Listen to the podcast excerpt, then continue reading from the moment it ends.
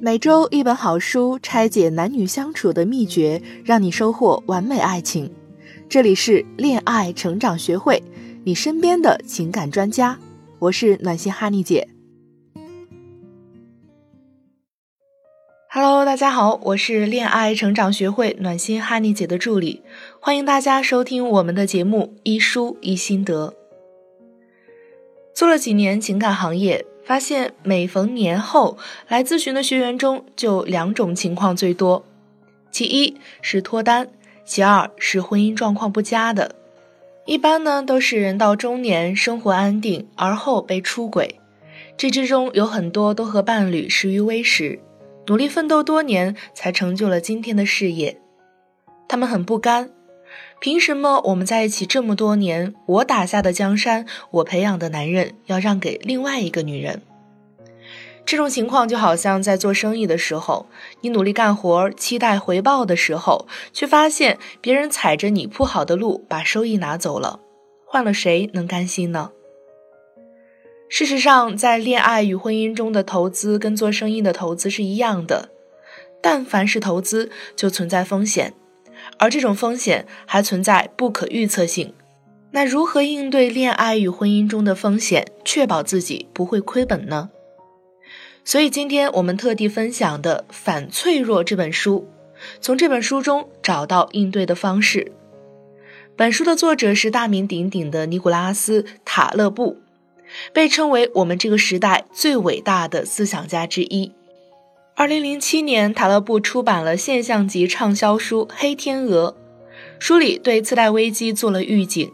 虽然书卖得很好，但华尔街把预警当成了耳旁风，没有采取任何行动。第二年，金融危机爆发，迅速的蔓延全球。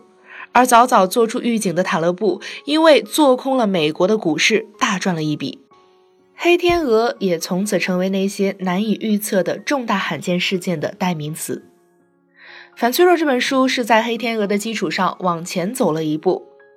黑天鹅主要说明的是现象和理论，而反脆弱不仅把不确定性阐述的更透彻了，还弄明白了怎么去解决黑天鹅事件。接下来，我们就知识迁移一下，跟塔勒布学习如何利用反脆弱应对恋爱与婚姻中的不确定性。先跟大家讲一个真实的故事。我有一个学姐，跟老公从高中开始恋爱，大学考到同一个城市。她大学毕业后呢，就开始工作，老公读研读博，一路深造。但是由于老公家境贫寒，所以平时的生活费都是学姐资助补贴。等到前夫博士毕业之后，两个人结了婚，接着就有了一双儿女。前夫呢也很优秀。工作一路青云直上，收入自然也是水涨船高，两个人的日子过得很不错。直到去年，大女儿面临要幼升小的问题，为了给她选择一个好的学校，夫妻俩决定再买一套西城的学区房。合计了又合计，觉得还是离婚买房比较划算，所以呢就办了假离婚。离婚时呢，学姐半分迟疑都没有的在离婚协议上签字同意净身出户。后来学姐发现老公对看房的事情并不积极，发现不对劲儿。女人的直觉加上天生的福尔摩斯潜能，学姐发现前夫和年轻的女客户打得火热，已经远远的超出了正常的工作关系。于是呢，学姐试探着和丈夫提复婚，没想到竟然遭到了丈夫的直接拒绝，并且坦然承认出轨。学姐经历的就是感情上的黑天鹅事件。黑天鹅呢有三个特点，分别是不可预测、影响重大和事后具有可解释性。她从来没有预测到自己的老公会出轨。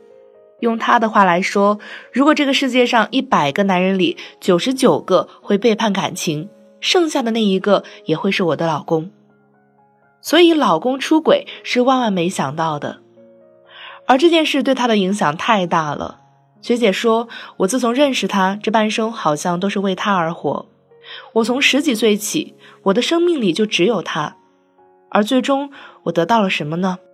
我什么都没有了：婚姻、工作、财产、对孩子的抚养权，一切的一切。他现在觉得自己一生的用心付诸流水，自己是一个失败者，不敢再相信感情。心理上对一切都失去兴趣和希望，才是对他最严重的影响。从学姐的描述里，我清晰的看到一个中年女性的婚姻失败过程和一个中年男性出轨者的真实心声。朋友的婚姻之所以失败，对他而言最重要的是因为以下几点：第一，把婚姻和爱情放在生命中头等重要的位置。第二，把男人的发展放在自己的需求之前，把他的成功错认为是自己的成功。第三，把自己定位为一个照顾者和付出者的角色。第四，把家庭的经济大权、重要问题的决策权全部让出。第五，过分相信对方，不给自己留后路。那我们如何才能在这样不确定的黑天鹅事件中找到最优解呢？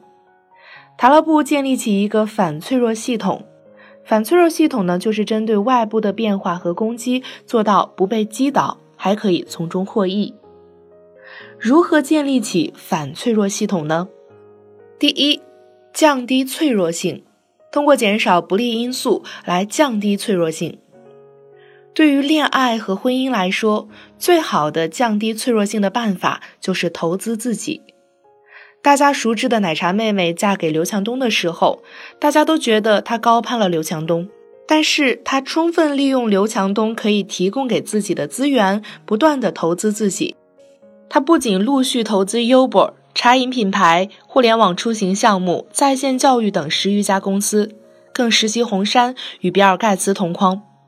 在用英文向这位前世界首富介绍自家公益物资募捐平台时，虽然不够流利，但他却丝毫不怯场，被网友盛赞为厉害的刘太，还成功的进军国际时尚圈，气场丝毫不输给名模。短短两年时间，他就以百亿身价成为中国最会投资的女性之一。这样的奶茶妹妹遇到和朋友一样的感情问题，但显然她不会像朋友一样从此一蹶不振。第二，利用杠铃策略增强反脆弱性。举一个例子，一个人行走江湖、安身立命的，往往是一个特别专业、特别具体的能力。如果你会写代码，这种能力确定性很高，只要你代码写得好，赚钱就是一个水到渠成的事情。但是，如果你掉进了河里，再怎么会写代码也没有用。能让你活下来的能力，不是写代码，而是会游泳。像朋友那样，把所有的精力都放在男人身上，一旦这个男人出了问题，对于他来说的痛苦就是灾难性的。不是说不能对男人好，为他投资，毕竟呢，感情还是需要真心换真心的。但是同时，也不要忘记投资自己。毕竟，相比于任何人，只有自己才是最值得依靠的。投资自己肯定是稳赚不赔的。第三，主动的理性试错，这个方法用在感情里，类似于我们平时说的考验。比如，告诉男友自己发烧生病了，看看他的具体做法，他是立刻赶过来陪你去医院呢，还是只是提醒你吃药？还是无动于衷，继续做自己的事情。从他的表现可以看出来，他是否是你值得携手一生的人。不过这个方法慎用，把握不好度，容易让男人觉得你不信任他，从而让本来没有问题的感情出现问题。